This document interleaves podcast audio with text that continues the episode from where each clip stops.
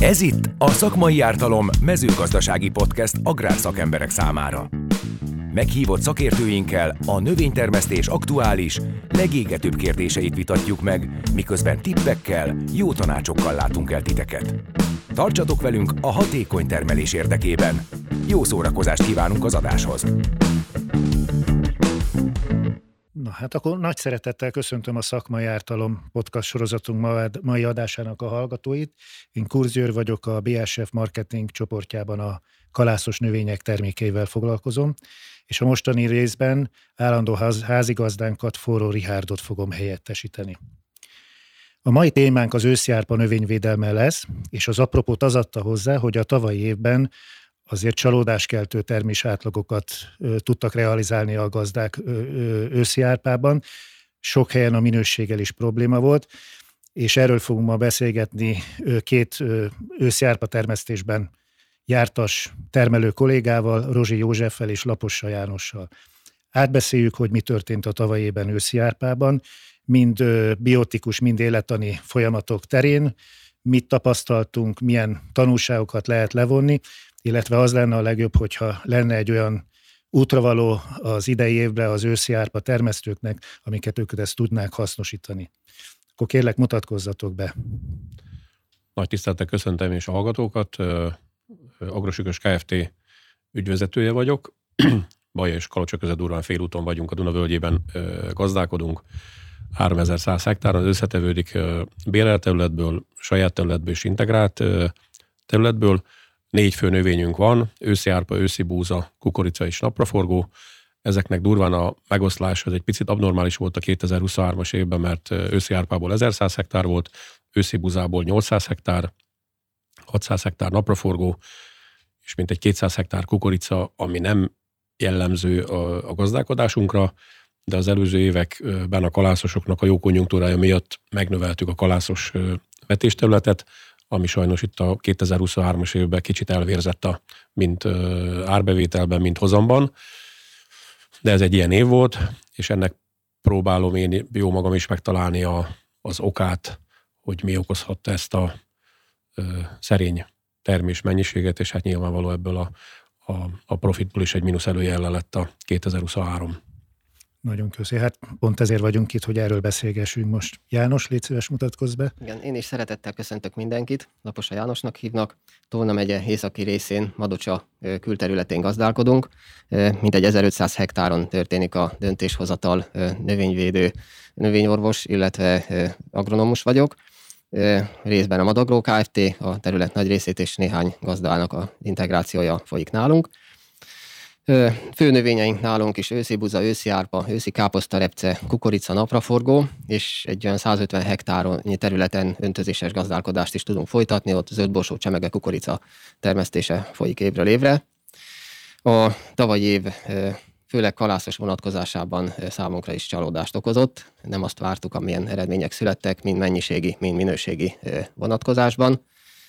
És hát a az agronomos dolga, hogy minden évben, évről évre valami tapasztalatot szerezni, és próbáljuk jobban csinálni. Mi is sok kérdést föltettünk, hogy mi húzódhatott meg ebben a negatív tendenciában, amit a 2010 vagy 2023-as évben tapasztaltunk. Mielőtt belecsapnánk itt a 2023-as évbe, egy kicsit mondjátok már el, hogy hogy néznek ki most az őszi kalászosok, az őszi árpa, esetleg a vetésszerkezetben terveztek-e valami változást az előző évhez képest, Jóska? Hát nálunk drasztikusan belenyúltam a vetésszerkezetbe, tehát most próbáltam elnegyedelni a, a, a területet, és az a növény, ami jelentős veszteséget ö, hozott a 2023-ban, azoknak a részarányát csökkenteni, és a kukoricának a részarányát pedig növelni. Ö, egészen konkrétan a, az 1100 hektáros őszi árpa terület csökkent nálunk 300 hektárra, a búza terület az maradt durván ezen a 800 hektáros nagyságrenden, ahol monokultúrában termesztünk kalászost, ott vetőszántást alkalmaztunk. Tehát próbálom azokat az általam vélt hibákat vagy a problémákat már megoldani 2023 őszén. Valamit másként kell tennünk, csinálunk, gondolnunk, hogy, hogy jobb legyen a 24. Milyenek most a, az őszivetések? Az őszivetések összegészében azt mondom, hogy egészségesek. Múlt szombaton tettem egy jó nagy kört a határban. Úgy ítélem meg, hogy a, a, az őszi búzák azok egészen jól néznek ki, leszámítva egy-két táblától sajnos pocokkár van, de ez nem növényvédelmi probléma. Őszi árpában ott látok problémát, nem a saját területünkön, mert őszi árpa az napraforgó után került, tehát ott nem látok semmilyen ö, ö, problémát, igazából szisztívával dolgozom most már nyolcadik éve, tehát én nem vettek el úgy őszi kalászos, hogy nem csávázunk szisztívával. Egy-két volt kollégának vagy kistermőnek látom a problémás árpa területeit, ahol önmaga után vetette, és forgatás nélkül készítette elő a területet. Uh-huh. János nálatok? Mi is azt az utat jártunk meg, hogy az utóbbi évek tapasztalata, tanulsága azt fölhozta a kalászos vetésszerkezetben foglalt helyét területileg, és hát a megváltozott körülményekre reagálva mi is visszavettünk. Még az a kérdés is fölmerült nálunk, hogy egyáltalán árpát vetünk-e 2023 őszén, de a végén egy 100 hektár maradt, 300 hektár fölötti területről, tehát fölballagott 100-ról 300 hektárig évek alatt, és akkor most visszaesett 100 hektárra, próbálunk változtatni a genetikán, hogy milyen, mm, tehát a hatsoros, kétsoros közt sokat vaciláltunk, mindegyiknek megvan az előnye, hátránya és a velük szerzett tapasztalatok. Az őszi buzát a vető és szerkezetben megtartottuk, hasonló volumenben, mint ahogy volt. A repcénket azt szerettük volna, de tönkretette a mezei pocok gradáció összel, és a az ősziek valamennyire csökkennek, az a tavasziakat fogja ugye előtérbe hozni. Próbáljuk az öntözésünket bővíteni, fejleszteni, az tavasszal vagy tavaly kedvező eredmény volt és a, az egészségi állapotát tekintve az őszi vetések viszonylag rendben lennének, de hát nálunk is a mezei pocok árnyékában van minden. A repcéből nem tudjuk, mennyit hagyunk meg, a vetésidőkön is egy kicsit változtattunk, a őszi árpa és a buza vetésidejét megcseréltük, tehát idén először az árpát vetettük utoljára. Erre majd még később visszatérek részletesebben. Uh-huh. Csak egy kicsit számszeresítsük a tavalyi évet, tehát mondtátok, hogy csalódáskeltő termés átlag volt őszi árpában. János, ez mit jelent nálatok, hogy mennyi szokott lenni, és mekkora termés volt a tavalyi évben? Esetleg, ha van olyan minőségi dolog, amit elmondanál, hogy ebben sem úgy sikerült, ahogy terveztétek, akkor azt is mondjad. Igen, hát a, az árpa nálunk, a mi területünkön, a mi termesztési gyakorlatunk szerint 7 tonna fölötti üzemi átlagot hoz mondjuk az elmúlt 11 néhány évnek a termesztési tapasztalata. Jobb, jobb évjáratokban azért 8 tonna környéki, vagy az fölötti üzemi átlagokat érünk el az árpát továbbra sem a legintenzívebb, legjobb területeinkre tesszük, hanem azért az a homokosabb, szárazodásra hajlamosabb határrészben fordulnak elő sűrűbben. A tavalyi évben viszont hát nagyon szép állományokkal indítottunk, és mi rekordtermés, tehát 8 tonna fölötti termést vártunk. Ennek ellenére 7 tonna alatt ilyen 6,5 tonnás üzemi átlagot sikerült betakarítanunk. Minőség az rendben Minő, Minőségét tekintve, hogy az árpa elsődleges értékmérője, ugye a hektoliter súly, az is a kívánt mértéket, a szerződés szerint értéket így hogy csak sikerült uh-huh. összehozni. Tehát uh-huh. az is negatív csalódás volt. Jóska, ti hogy vettétek? Hát igazából évet? nálunk a, az őszi árpa, én nagyon kedvelem ezt a növényt, viszonylag korán betakarítódik, korán van belőle árbevétel, és nálunk azért az elmúlt 5-8 évnek a az átlag hozamai, az alja volt valahol ilyen 7,5 tonna, a teteje egyszer volt 11 tonna egy 100 hektáros területen. Zömében szátenes fajtákat dolgozunk, tehát szabálytalan hadsoros árpákat termelünk. Ez volt eddig a gyakorlat, viszonylag egy barátságos önköltség, és az árpa mindig meghozta a fedzeti összeget, gyorsan volt belőle árbevétel, tehát én nagyon szeretem ezt a növényt, talaj regenerálódott, hosszú ideig lehetett pihentetni.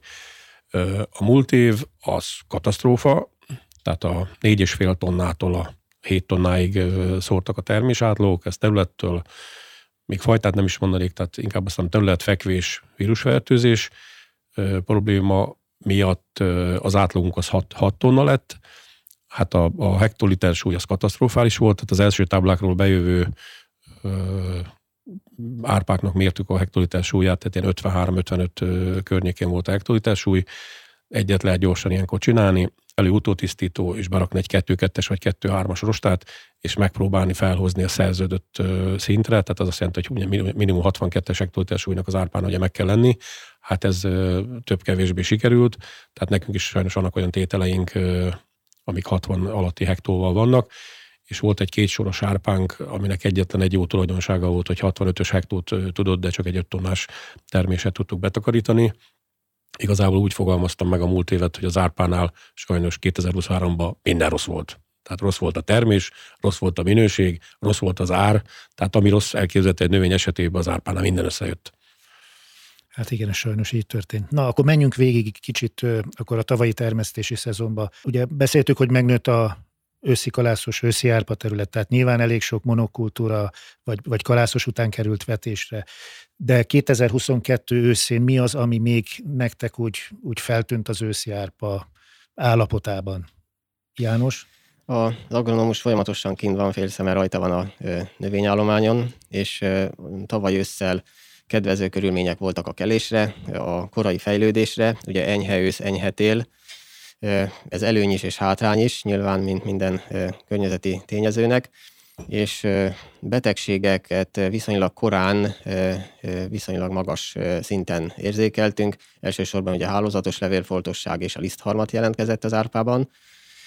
Nálam az egyik fajtán a rinhospórium is nagyon drasztikus képeket mutatott, és eh, mi ősszel nem védekeztünk ellene, hanem bíztunk a télben, vagy hogy majd tavasszal, ha beindul a fejlődése a lárpának, és a, a, időjárási körülmények esetleg a gomba terjedésének eh, nem kedveznek, akkor visszaszorul, és a eh, tervezett védekezéssel is, hát ha meg tudjuk oldani a árpa állomány egészségét.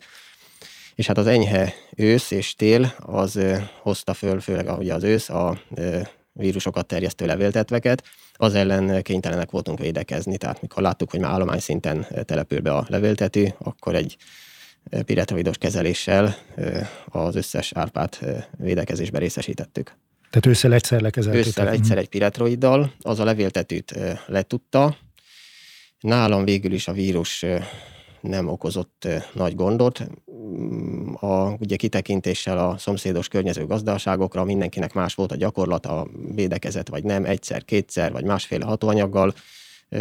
Helyenként lehetett látni azért csúnyább vírusfertőzéseket is, mint a miénk, tehát úgy gondolom, hogy, a, hogy eredményes és érdemes volt ez a védekezés. Uh-huh. Jóska, nektek a tavaly előtti ősz az hogy nézett ki az őszi árpába? Hát igazából most ugye már 24 eltelt lassan vagy eltelik lassan két év. Tehát ami tény, 2022 őszén forgatás nélkül készítettem elő a, a területeket őszi árpa alá. Ugye a 2022 az nálunk jó termés volt, tehát mind maghozamba, mind pedig szalmennyiségben. Tehát igen, jelentős mennyiségű szalma volt a területen, amit ugye nem forgattunk be a talajba, tehát felmaradt a talaj felszínén, viszonylag volt egy száraz nyár, száraz ősz elő magágyat sikerült készítenünk szeptember végére, szeptember közepén nálunk 15 környékén által megjönnek az első csapadékok, őszi csapadékok, tehát magágyat tudtunk készíteni, de iszonyatos mennyiségű szalma maradvány volt a területen. A vetések minőségein akkor úgy ítéltem meg, hogy jó volt, tehát egyenletesen kikelt a növényállomány, szisztiválva csáváztunk ugye 0,75 liter per tonna, tehát én gombabetegséget, egyéb ilyen problémát nem láttam 22 őszén. Amit tapasztaltam, egy nagyon enyhe őszünk, bocsánat, telünk volt. Mi is egyszer védekeztünk piretroiddal a, a teljes kalászos területet, tehát az őszi árpa, őszi búza területet levédtük. Amit most már utólag látok, hogy a rudális területek mellett, tehát mi a Duna ártöltése mellett gazdálkodunk, és ahol közvetlen a Dunatöltés mellett voltak, vagy helyezkedtek el árpa területek, tehát ez konkrét egy 67 hektáros tábla, ott igen komoly vírusfertőzés volt, tehát betelepültek védekezés után, betelepültek a, a levéltetvek, de egy érdekes dolog, hogy egy búzanemesítő cégnek voltunk a bemutatóján Kaposváron 2023 nyarán, és ott mondja a kollega, hogy január 5-én élő levéltetveket fogtak be. Tehát felvetődik bennem a kérdés, hogy hányszor kellett volna kimenni piretroiddal védekezni, hogy a vírusvektorokat kiüssem a területről, és ne okozzanak ö, ö, problémát. Ezt az egy táblát leszámítva majdnem minden területen volt vírusfertőzésünk, nem okozott olyan problémát termésmennyiség tekintetében, mint ezen a omniózus B7-es táblán, de, de itt már elkezdődött a 2022 őszén, 2023 kora tavaszán már elkezdődött az árpának a, az első problémái, ami szerintem a végére csúcsosodott ki a betakarításra.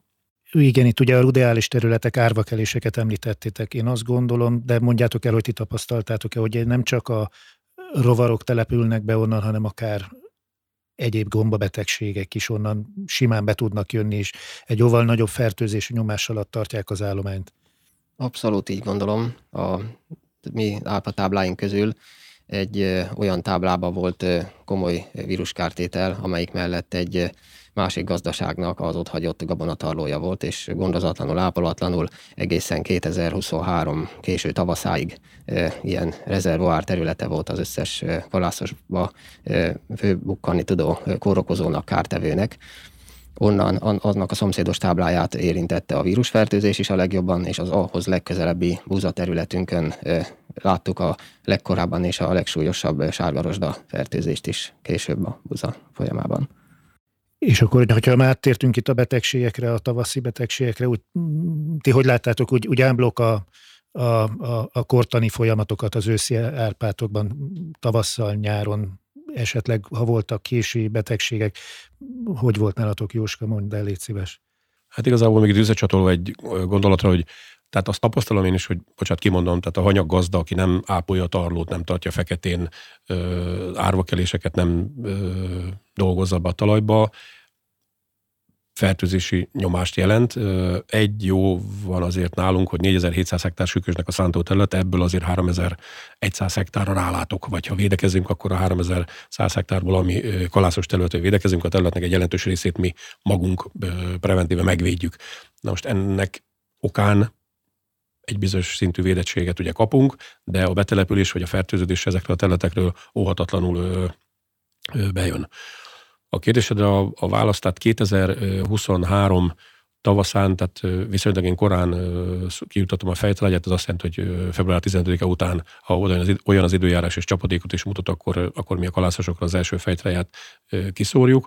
Tehát amikor beindult a, a növényeknél a fejlődés, sajnos az árpánál tapasztaltam, hogy pamacsokba az árpa sárga törpevírus miatt ugye ott maradtak a, a, a talaj közelében ezek a növények, és ami fertőzött, a sajnos nem fejlődött tovább de de a, a, a kezdeti, vagy egészen május 30-án van nálunk egy határszemle, amit az a motto, hogy hogyan csináljuk mi. Megpróbálom ott megosztani kollégákkal, megbeszéljük, hogy, hogy mit hogyan csinálunk mi, és hogyan csinálják esetleg a kollégák vagy mások.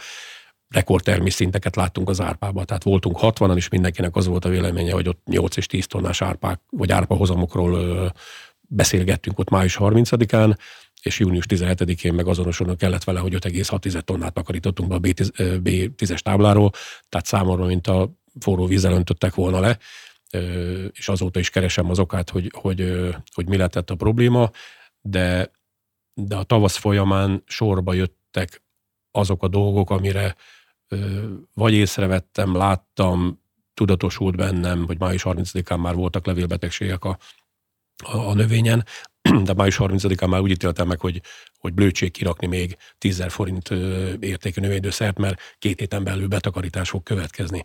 És az, hogy az árpa mint növény a betakarítás előtt egy héttel tulajdonképpen teljesen felszáradt a növény, és lett belőle, ami lett a végén, tehát ennek még a mai napig keresem az okát, hogy, hogy ezt mi, mi okozhatta, mert egyszerűen egy hét alatt meghalt a növény, tehát befejezte az életciklusát.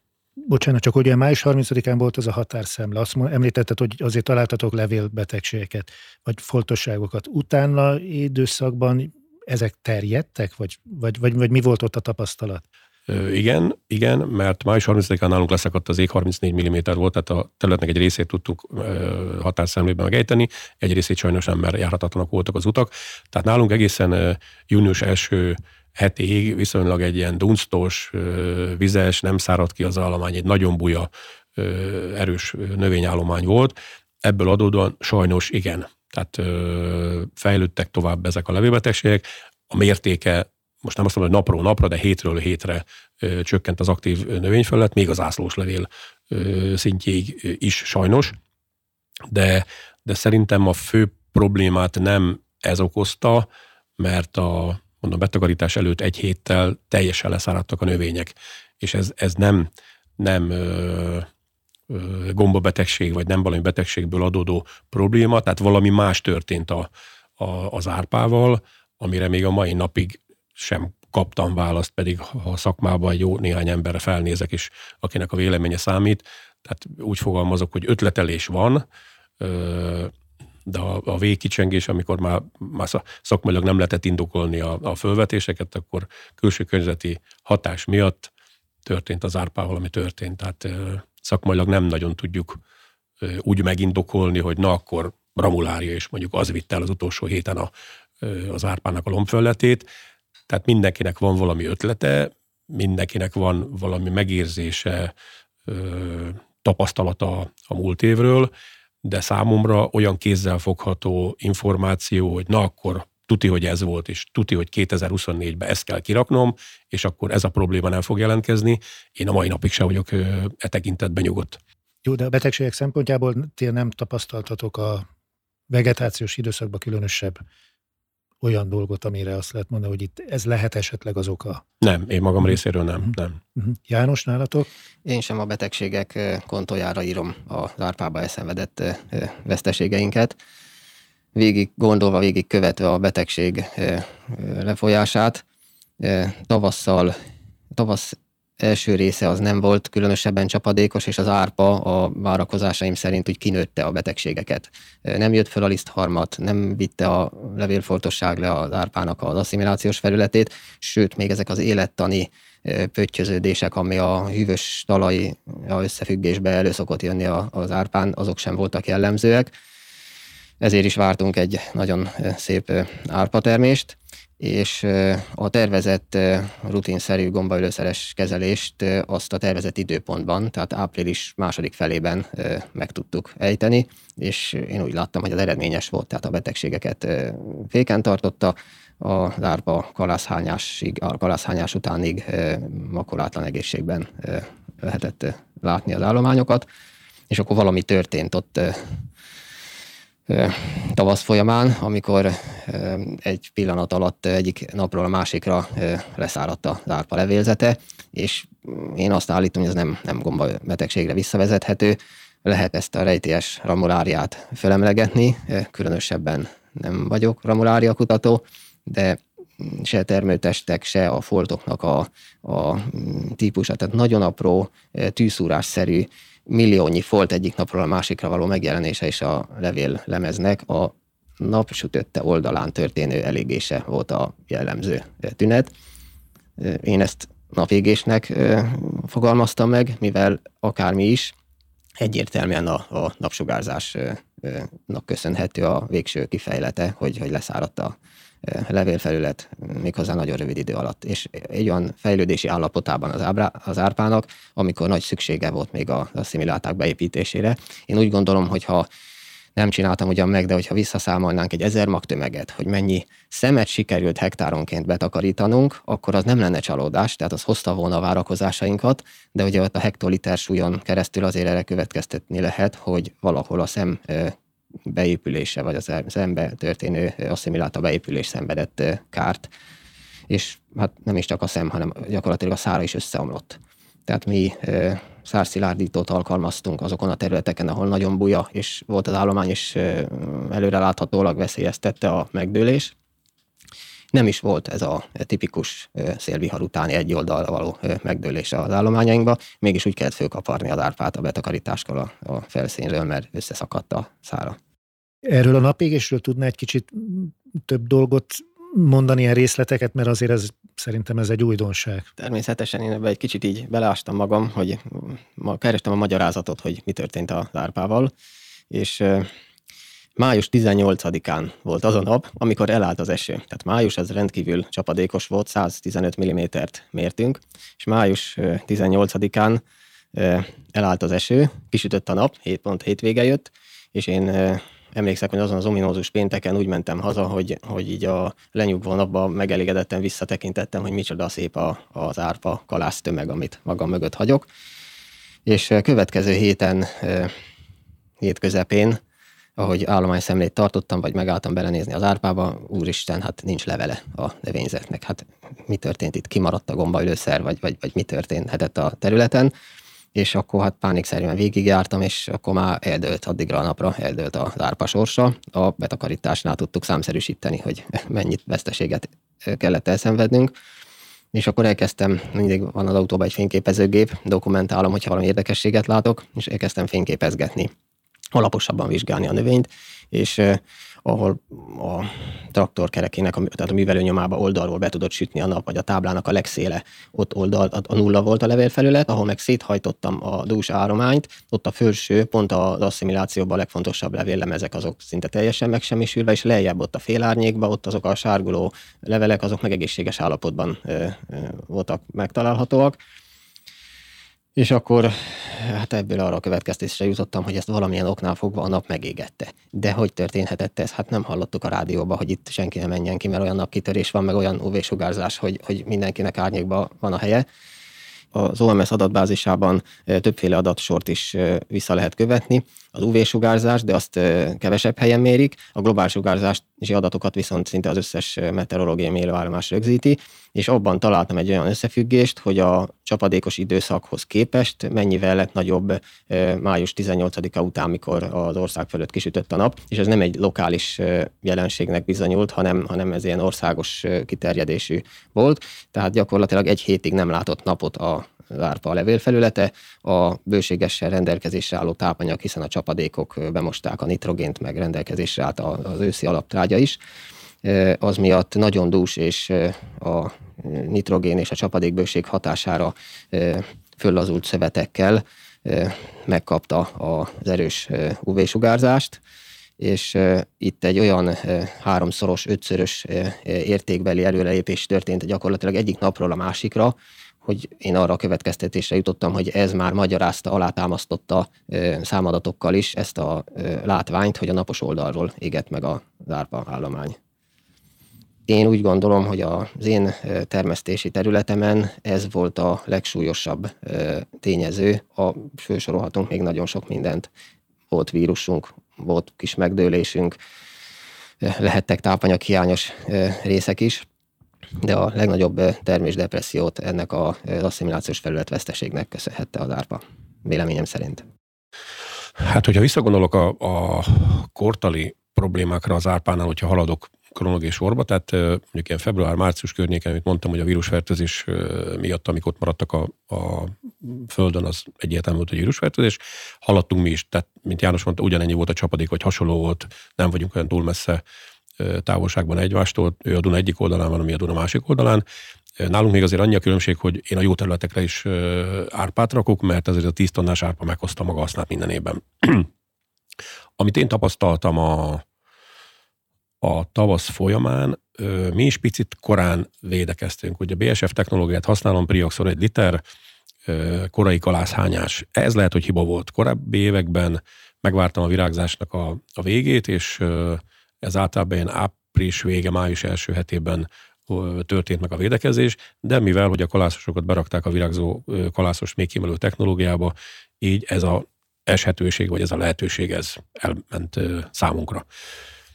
Problémák szépen rakódtak 22-től, és ez egészen kicsúcsosott ugye a betakarítás előtti időszakra. Azt egyébként osztom a véleményét, hogy hogy ott az utolsó hétben tulajdonképpen úgy elszállt az asszimilációs felület, hogy ami még beépülhetett a, a, a szembe, az beépült tápanyag, azért lett annyi a termés amennyi, és azért lett olyan a hektó is, azért lett olyan a csíra, és sorolhatnám még tovább az ezer szemtömeg ö, problémákat.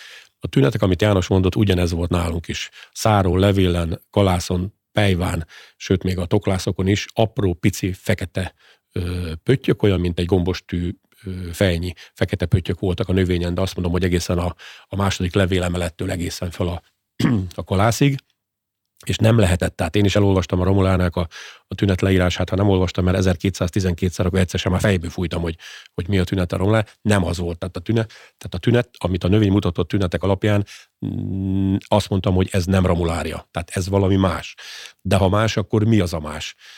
Ebből az információkból, vagy ezeknek a bocsánat, tudatában én is arra következtetek, hogy, hogy, hogy napégés, tehát valami olyan külső környezeti hatás tényező érte a növényt, ami, ami nem kortani, tehát nem gombás eredetű, hanem valami más. János, ezek a tünetek, ezek a tűszerű fekete pontok, akkor ez, ti is a napégésnél ilyen tüneteket láttatok? Igen, illetve nagyon érdekes, mikor már ugye posztumusz mentem én ezután, hogy később, mint ahogy pontosan kialakult, Három árpa fajtánk volt a tavalyi évben, és ahol kifagy az egyik fajta, ugye vetőgépbe betötjük a másikat, és akkor azzal folytatjuk. Így mindegyik fajta váltás táblán belül azonos termesztési körülmények között tetten érhető, és hát ilyenkor már kritikus szemmel néztem, hogy ez, ezzel az érdekes jelenséggel szemben melyik fajta milyen tüneteket mutat, és teljesen ugyanazt mutatta mind a három. A fajta váltásnál csupán a pörkölődésnek és az elszíneződésnek a színárnyalatában volt. Tehát az egyik az inkább barna, szürke, a másik inkább vörös színű volt, de százalékos kihozatala ugyanaz volt mindegyiknek. És még a, ezzel a napégéssel kapcsolatban egy gondolatot szeretnék fölvetni, hogy én az OMS adatbázisából visszamentem korábbi évekre. Tehát az, hogy, hogy idén most ez így történt, de korábban hogyan alakultak ezek a sugárzási adatokba bekövetkezett, tehát a május havi globális sugárzási adatokba bekövetkezett hirtelen tartós változást, értéket visszamentem 6-8 évet, és ekkora változást egyetlen esetben sem tapasztaltam, és megnéztem ezt randomszerűen az ország különböző pontjain több mérőállomás adatbázisából, és ez megerősítette bennem ezt az elméletet, hogy idén ez, ez egy abiotikus tényező, hogy ez az abiotikus tényező a, az árpára ilyen negatív hatást gyakorolt. Kártevőket, kórokozókat, tápanyag hiányokat, azt viszonylag hatékonyan tudunk orvosolni. Viszont a tapasztalatom szerint az árpa annak ellenére, hogy egy nagyon ősi termesztett növényünk, nagyon esendőnek bizonyul különböző abiotikus tényezőkkel szemben. Itt felsorolhatnám azt, hogy a 2015-ös 16-os évjáratban különösen hadsoros árpáknál kalász termékenyülési problémák merültek föl. Nálam ez több tonna hektár, hektáronként több tonna termésveszteséget okozott, hogy a táblán belül szabálytalan nagy foltokba gyakorlatilag a kalászok kétharmada nem termékenyült. Tehát egy kalászon belül csak néhány szem volt, és egy egészséges levélzetű, egészséges növényállomány volt. Akkor is kutattam, hogy mi lehet ennek az oka. Én egy kései hideg hatásnak tudtam be, nem biztos, hogy ebben igazam van. A tapasztalati tény viszont az, hogy bizonyos évjáratokban a hadsoros árpa ennek az abiotikus körülményeknek áldozatává tud válni. Aztán utána mi váltottunk a kétsoros árpákra. Kétsoros árpák koraisága volt az előnye, mm, erősebb szárszéláltságuk is van, és a mi gazdaságunkban a fő növény az a repce kultúra, és a megnövekedett őszi vetések körülbelül egy időszakba érnek be, és a combine kapacitás, vagy a betakarítási kapacitásnak az optimalizálása miatt a korai árpa előnyt élvezett, mire a repce beérik, addigra az árpát be kellene fejeznünk, és hát pont a koraiság áldozatává vált a kétsoros árpa, annak okán, hogy az utóbbi években tapasztalható április elejé menetrendszerűen érkező fagyok, mivel fagyzugos környéken vagyunk, ez olyan szintű tenyésző csúcs elfagyást okoz, hogy ha alaposabban szemre vesszük az állományt, akkor rá kell jönnünk, hogy, hogy a tábla különböző területein közel 100%-os elfagyás keletkezik, és az árpa állomány nem árulja el, mert a levélzet attól zöld marad, csak megreked a magassági növekedése,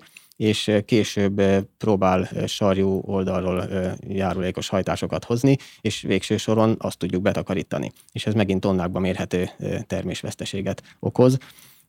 Innen kezdve a kétsoros árpákkal is problémáim vannak, és sajnálattal kell tapasztalni, hogy az árpa ezeknek az abiotikus tényezőknek nagyon kitett, és hihetetlenül, vagy hitetlenül állok azelőtt a tény előtt, hogy különben egy, egy 4-5 ezer éve termesztésben lévő, ráadásul egy kontinentális klímán született termesztett növényről van szó.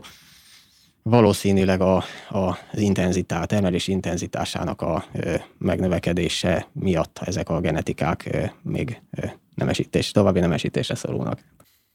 Míg a, míg a gyomokról nem beszéltünk, hogy esetleg ott van valami olyan észrevételetek, meglátásotok a gyomok helyzetével, a gyomok kontrollálással kapcsolatban, ami, ami érdekes lehet, Jóska? Tehát tavaszi gyomírtást végeztünk a kolászosokban, ebből adódóan gyommentesek voltak az állományok, tehát gyom problémából adódó esetlegesen befertőződés, vagy bármiféle egyéb problémát én nem tapasztaltam, tehát sem a korábbi években, sem pedig a, sem pedig a, a múlt évben.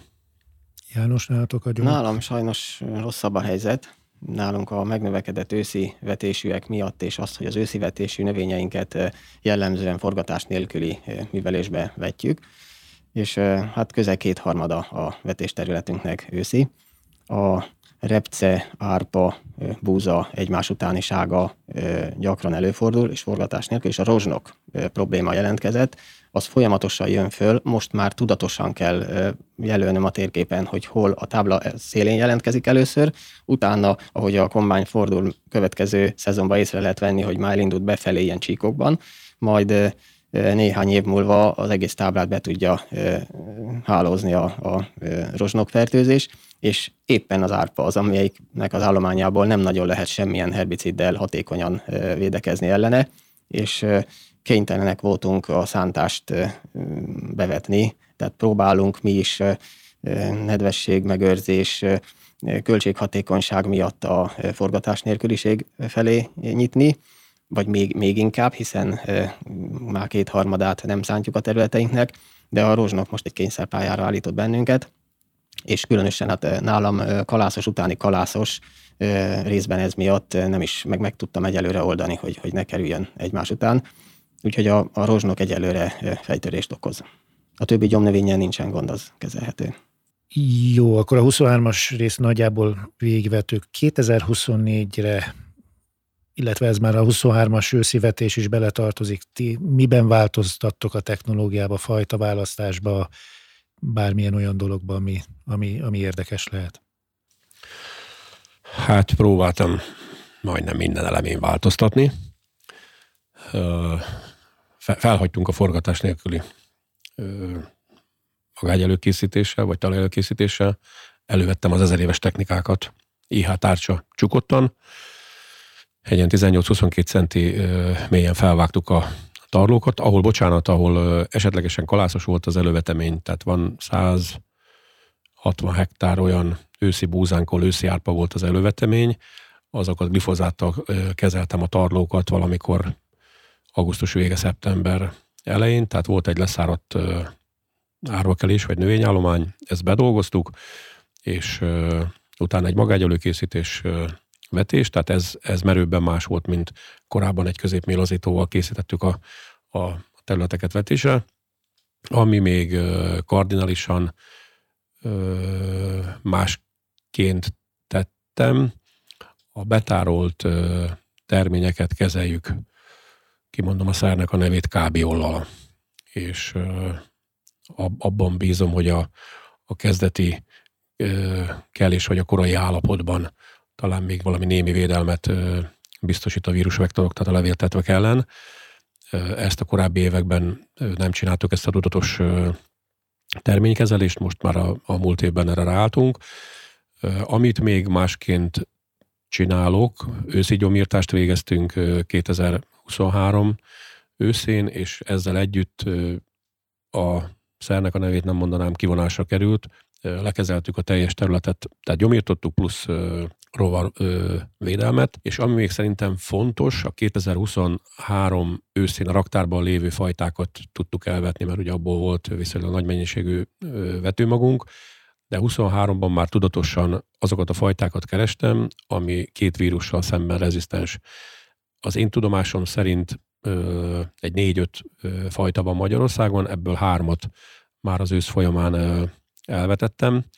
Nem kockáztattam, tehát ezek a ö, növényállományok is ö, kezelésre kerültek, tehát rovalőszeres kezelése, de én magam is most kíváncsi leszek majd a betakarítás környékére, hogy tehát ezek mind termésmennyiségben, mind kortanilag, tehát hogyan fognak viselkedni, egyik egymás mellé vannak elvetve ezek a fajták, tehát ez még egy tudatosság volt a 2023, vagy bocsánat, 2024 évre felkészülve, hogy már olyan fajtákat vetettünk el vetőmagnak, ami 2024 őszére már, már biztosítja idézőjelbe ezt a vírusmentes állományt, tehát így, hogy, hogy két vírussal szemben rezisztens plusz egy rovarvédelem, én abban bízom, hogy, hogy ezzel már meg tudjuk védeni a, az állományokat, és nem lesz vírusfertőzés.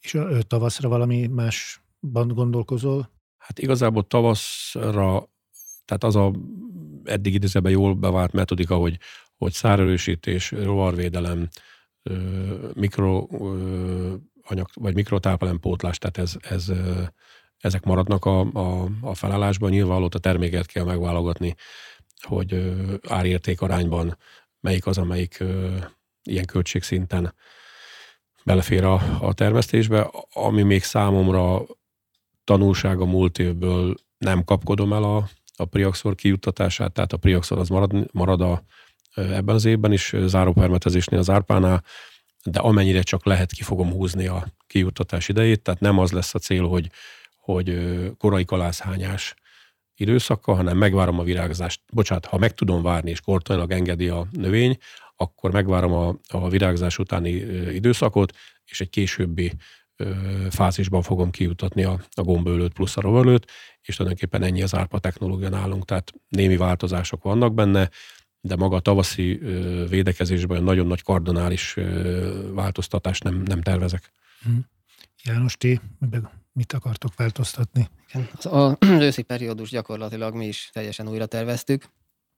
Egy harmadára visszavettük a vetésterületet, elővettük az ekét, ezt kikényszerítette a mezei pocok állománya, és sikeresen vettük ezt az akadályt, tehát a szántás az bejött pocok elleni védekezésbe, valamint a rozsnok fertőzöttség, amelyik területen volt, ott is az ekével tudtunk védekezni, úgy gondolom. Úgyhogy változtattunk a talajölkészítésen, a hatsoros árpákról visszatértünk a két sorosra egy új genetikát választva, tehát a fajtát is megváltoztattuk.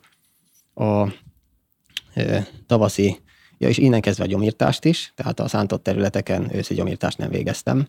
A vetésidőt már említettem, hogy utoljára az árpákat vetettük, tehát október végi vetésre, az október elejéről átálltunk az október végére, tehát gyakorlatilag az őszi technológiánk 100%-ba megváltoztatásra került. A tavaszit még így nagyon nem terveztem el, ahogy adják a körülmények, de nincs a fejembe olyan gondolat, hogy ott, ott, ott van mozgástér, tehát ott a, a hatékony gombaölőszeres védekezés, a vetésfehérítő mogár elleni védekezés az okvetlenül szükséges lesz, és hát valamennyi mikroelem pótlásra is szükségünk van, meg hát tavaszi indító fejtrágyát is mi is már február második felébe ki szoktuk juttatni a lárpára, nem tervezek ezen változtatni. Akkor szerintem nagyjából a végére értünk a dolgoknak, összefoglaltuk, összeszedtük azokat a tapasztalatokat, tanulságokat, amiből talán lehet építkezni egy kicsit a, erre az évre az őszi árpa termesztésben. Úgyhogy én nagyon köszönöm szépen, hogy megosztottátok a véleményeteket, a meglátásokat ezzel kapcsolatban. A hallgatónak, hallgatóknak meg nagyon szépen köszönöm a, a figyelmüket. Mi is köszönjük, hogy részt vehettünk ezen a közös gondolkodáson. Magam részéről is köszönöm, hogy részt vettem és hát bízom benne, hogy valami kis útravalót mindenkinek tudtunk adni, átadni, hogy 24-ben hogyan készüljön a 23-as problémákra.